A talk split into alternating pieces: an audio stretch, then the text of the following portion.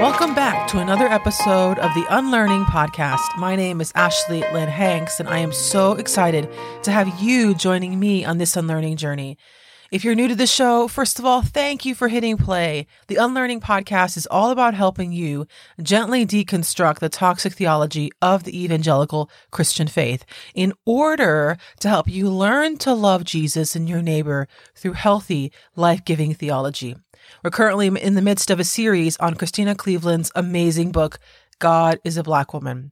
Cleveland's womanist theology, her theology rooted in Black feminism, is so healthy and life giving. It's really helping me to see things much clearer.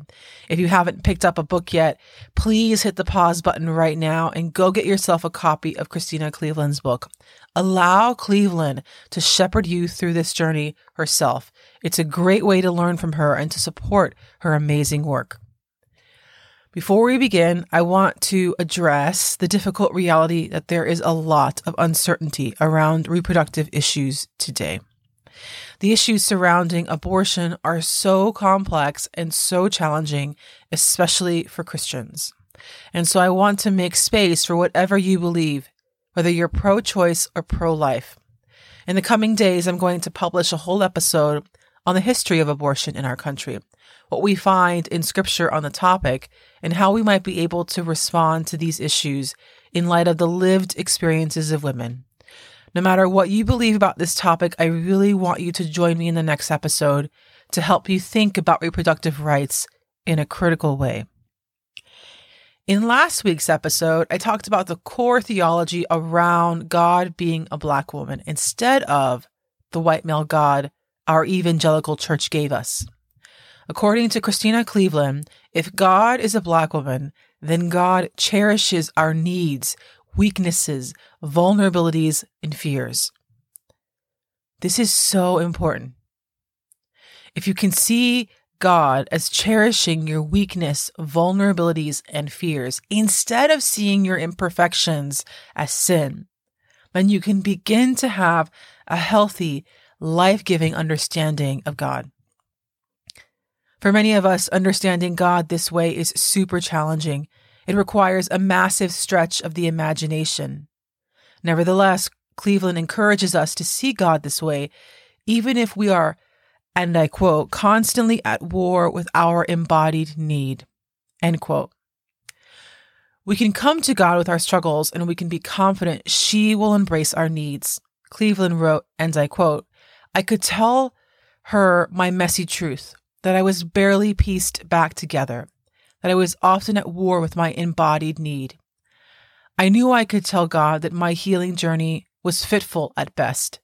I knew I could tell her that even after years of trauma therapy and mindfulness meditation, it still often feels like my body, emotions, and heart are miles away from my overdeveloped, overeducated, and overlinear brain. End quote. This paragraph on the tender acceptance of God as a black woman is so wonderful. It reminds me of that verse in Matthew chapter 11 verse 28 where Jesus said, "Come to me, all you who are weary and carrying heavy burdens, and I will give you rest. Take my yoke upon you and learn from me, for I am gentle and humble in heart, and you will find rest for your souls. For my yoke is easy and my burden is light." End quote. Come to God, however you understand God, and trust that God cherishes your needs, vulnerabilities, fears, and weaknesses, and that you don't have to be ashamed of your own humanity. In God's eyes, your humanity is a gift. It is how God created you. Now, I want to speak to this phrase that Cleveland used in the quote I read a couple minutes earlier.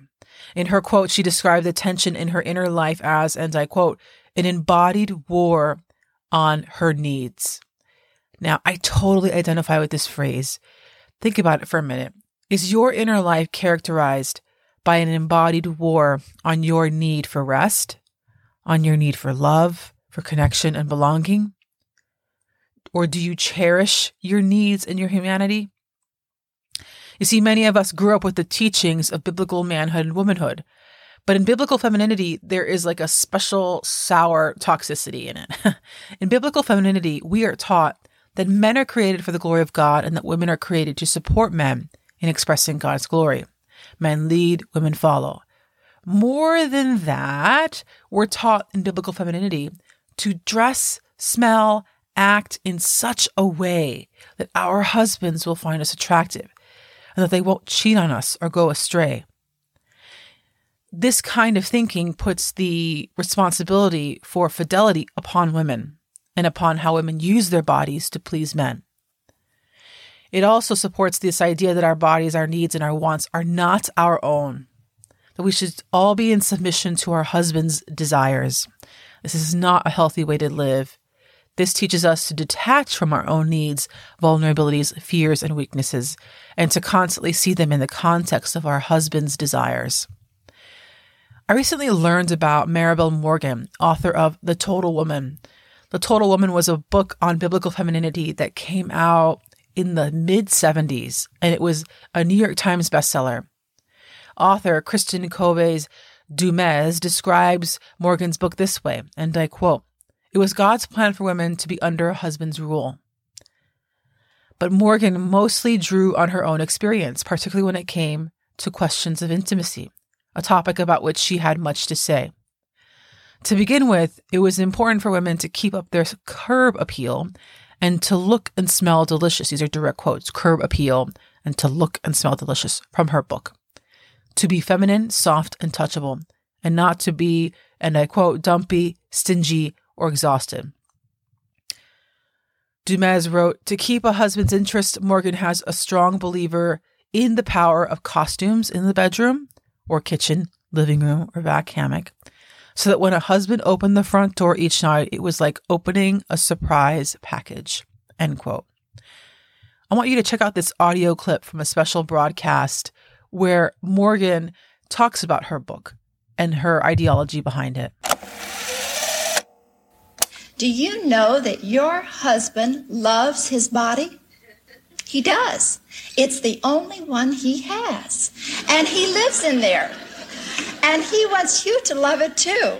This is Marabel Morgan preaching her gospel of good marriage to the people she calls home executives, to the millions of American women who prefer Women's Day to Playgirl, and who think Gloria Steinem is a disease.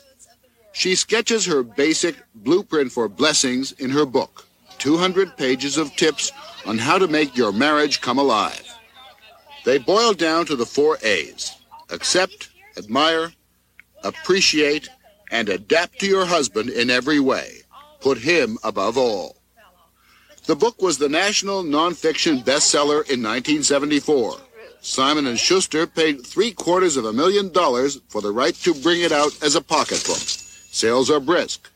To make them brisker, Marabel herself stumps the bookstores and the television talk shows. When your husband was getting ready to go to work this morning and he was standing in front of the mirror, do you know what he saw? He saw an 18 year old youth. That's right, even if he didn't have any hair. And maybe he had a very large tummy. As he looked in the mirror and straightened his tie, he thought, You tiger, you. Your husband needs you to see that same tiger in the mirror. It is only when a woman surrenders her life to her husband, reveres and worships him, and is willing to serve him that she becomes really beautiful to him. She becomes a priceless jewel. The glory of femininity is queen. Now, I know Morgan sounds weird and strange, but the ideas behind her book are still alive and present today in evangelical femininity. There is nothing wrong with encouraging women to live into their sexuality, whatever it is. What's unhealthy is when women are encouraged to wrap their sexuality around their husband's needs and desires. It's teaching women to give in even when they don't want to. Morgan measured success in a marriage by, and I quote, whatever turns him on. Instead of living in a mutually effortful giving relationship, as Bell Hooks encouraged us to do, in biblical femininity, we are living sacrificially for the well being and pleasure of our husbands. We sacrifice our time, our needs, our sexuality in order to force ourselves to be constantly open and available to our husbands. This kind of ideology is why Cleveland's book is so, so important. When God is a man, a white man for that matter, it's hard to disobey the white men in your life. When God is a man, we see the needs and wants of men as having the ultimate importance. But when God is a black woman, all of that goes away. If God is a black woman, then God cherishes our needs, vulnerabilities, fears, and weaknesses. If God is a black woman, then God calls us to freedom, not subjugation. God calls us to mental and physical liberation, not the twisting and conforming of our needs to fulfill a white man and their needs. If God is a black woman, then God understands the challenges facing women and would never call us to go against our intuition or to give when our cup is not full. Cleveland goes on to redefine healing. Cleveland wrote, and I quote, She, meaning God, doesn't promise to eradicate our need so that we can fit into white male God's concept of who is valuable. Instead, when God is a black woman, she offers to heal our relationship to our body she reconnects our head and body so we can know how we feel and what we need and begin to ask people for what we need and to start building communities based on meeting need rather than scoffing at it. End quote. Okay, so let's pause here for a second. What does it mean to build relationships, to build friendships, families, and communities that are based on meeting needs rather than scoffing at them? What does it mean to build or to create a church that is based on meeting needs? What needs do people have? I know this is going to feel a little cynical, but many churches today, many mainline churches today, even the progressive ones, have no idea what the surrounding community actually needs. If they do care about the surrounding needs of the community, they often try to define it for themselves instead of asking the community and trusting the community to express what they need. When it comes to thinking about the precious needs of our surrounding communities, we need to take an honest look. What needs do people have in our churches? We need connection. We need the experience of belonging. We need help with parenting, how to do it in a healthy way. We need older couples mentoring younger couples, regardless if they're married. We need advocacy efforts on behalf of our poor and oppressed. We need Jesus to inspire us to forgive again. We need the hope of the gospel to help us have hope in the midst of depression, addiction, and heartache. What do I mean by the hope of the gospel? Because that phrase can be kind of triggering.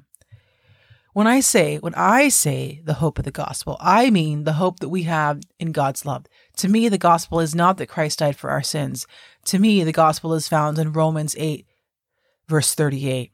And I quote, For I am convinced that neither death, nor life, nor angels, nor rulers, nor things present, nor things to come, nor powers, nor height, nor depth, nor anything else in all creation will be able to separate us from the love of God in Christ Jesus our Lord. End quote. This is the hope of the gospel, the promise that nothing can separate us from the love of God. And we need to be, we need to be reminded of this hope when depression comes, when recovery is hard, and when we experience heartbreak and trauma. I believe a lot of churches and pastors are just going through the motions. They've lost their spark and to get them back their spark, to get back their spirit, to bring back again the work of the Holy Spirit, we need to develop relationships and families and communities that are about meeting needs and not ignoring them or shaming people for have them. A healthy family is centered around the needs of a child. The child is not taking care of the parents. In a healthy church, the church is centered around the needs of the congregation the congregation is not taking care of the pastor and the leadership team. Lots of toxic churches are rooted and surrounded by or centered upon fulfilling the needs and desires of their senior pastor and not the other way around. And so, how can we learn about the needs of our surrounding community and provide for them? Again, a healthy home is when a home is structured around the needs of a child, and a healthy church is when a church is structured around the needs of the community and the congregation. How can you be part of creating a community, religious or not? Religious or not? How can you be part of creating a community that is about meeting the needs of others? How can you be part of creating relationships that are about meeting needs and not ignoring them? These are the kinds of questions we should be asking. Relationships, families, and communities based on mutuality, not hierarchy. That's what we should be pursuing. I want to show up to church not only to serve others, but to be served by them. I want to show up to my friend group not just to get my social needs met, but with the intention of nurturing the needs of my friends. So, how can you create relationships and communities based on mutuality and not hierarchy? When it comes to dealing with our embodied war with our human needs, we need to understand that God cherishes our humanity over our performance. Cleveland explains that one of the biggest lies of the evangelical culture is that, and I quote, in order to receive good things from God, like a good marriage, you must demonstrate your goodness by performing pious acts like praying and fasting. End quote. I would add devotional time, tithing, and submission to authority to Cleveland's list of pious acts. It's as if the more a person approximates white male God's whiteness, this is from Cleveland, the more a person approximates white male God's whiteness and maleness, the more desirable they are perceived to be. End quote. There is no people group that is this kind, where this kind of theology doesn't hurt them more than it does Black women. You don't have to be super progressive to believe that there is an outright cultural war, systemic war on Black women and their bodies. I know that sounds so weird and even slightly evangelical, but it's so true. Our culture shames Black women for being too thick and too black.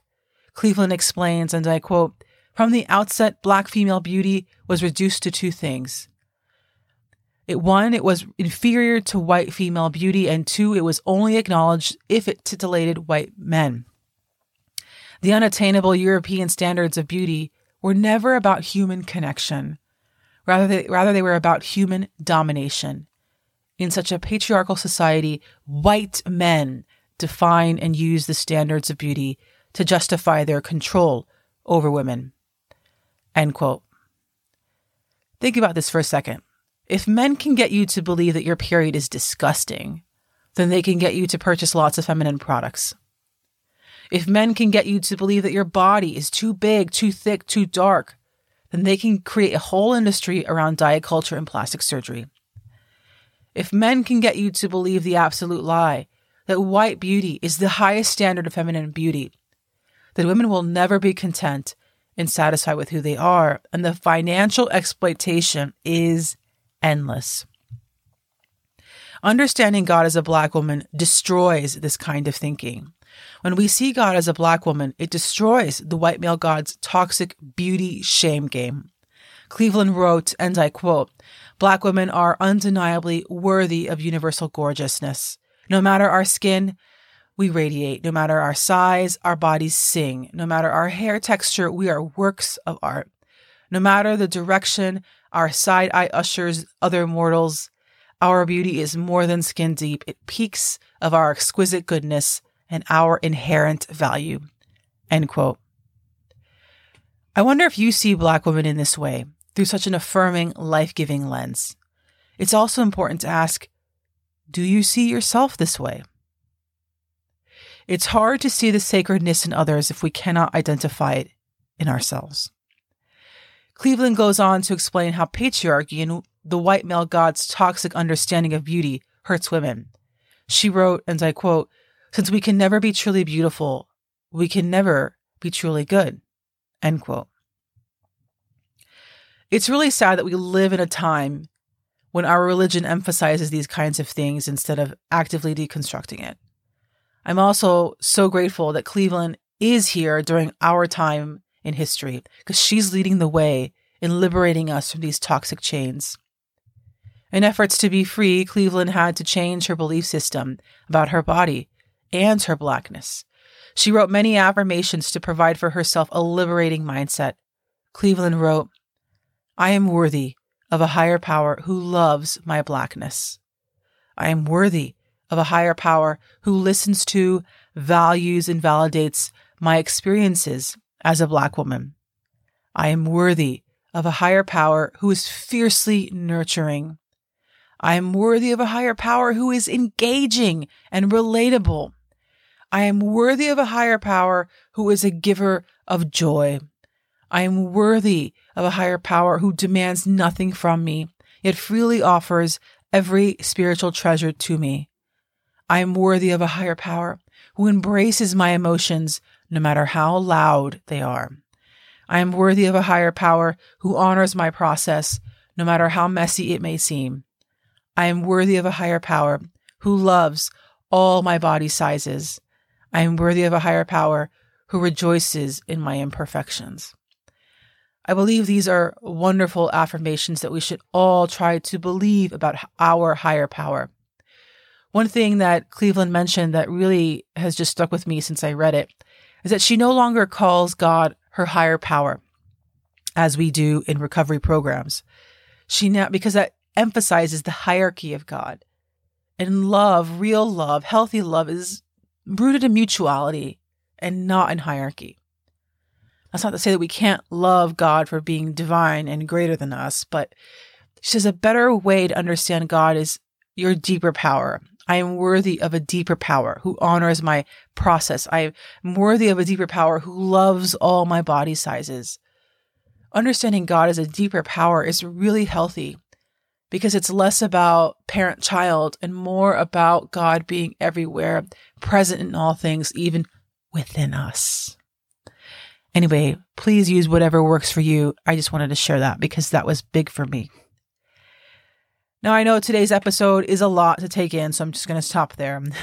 but I'm so glad that you listened to the end. I want to leave you with a homework assignment. Okay. In her book, Cleveland wrote about how she began to believe that her body was not an enemy to be subdued and colonized. She wrote, and I quote, I began to let go of an ideal body size and instead slowly built peace with my body. I began each day by getting out of the shower and compassionately examining my naked body in the full length mirror and reminding myself that my body was my best friend. Unlike the white male God, my body never rejected me, never gave up on me, starved me, broke up with me, or threatened me. Despite all that the white male God had done to it, my body was still doing its absolute best to keep me alive. I cultivated compassion for my body by each day focusing on one part of my body and verbally thanking it for being on my side and working to keep me alive despite it all. End quote. Next time you get out of the shower, take a long look at your body. Remind yourself that your body is your best friend. Your body never rejected you, never gave up on you, starved you, broke up with you, or threatened you. Your body has always been there for you, getting you up each day and helping you through. I know that loving our bodies can be a lot harder than simply calling it our best friend, and that we all have different relationships with our bodies based on our physical abilities. But I still want to encourage you to do this and to have a positive, life giving understanding of your body. It is where our embodied soul lives, and your body is more precious than anything you own or could possibly possess. As Cleveland said, we can cultivate compassion for our bodies each day by focusing on one part of our body and verbally thanking it for being on our side, working to keep us alive despite it all. Thank you so much for joining me on today's episode. I hope this topic and this series has been a blessing to you and that it gives you a lot to think about. Until next time, my name is Ashley Lynn Hengst, and you are listening to the Unlearning Podcast.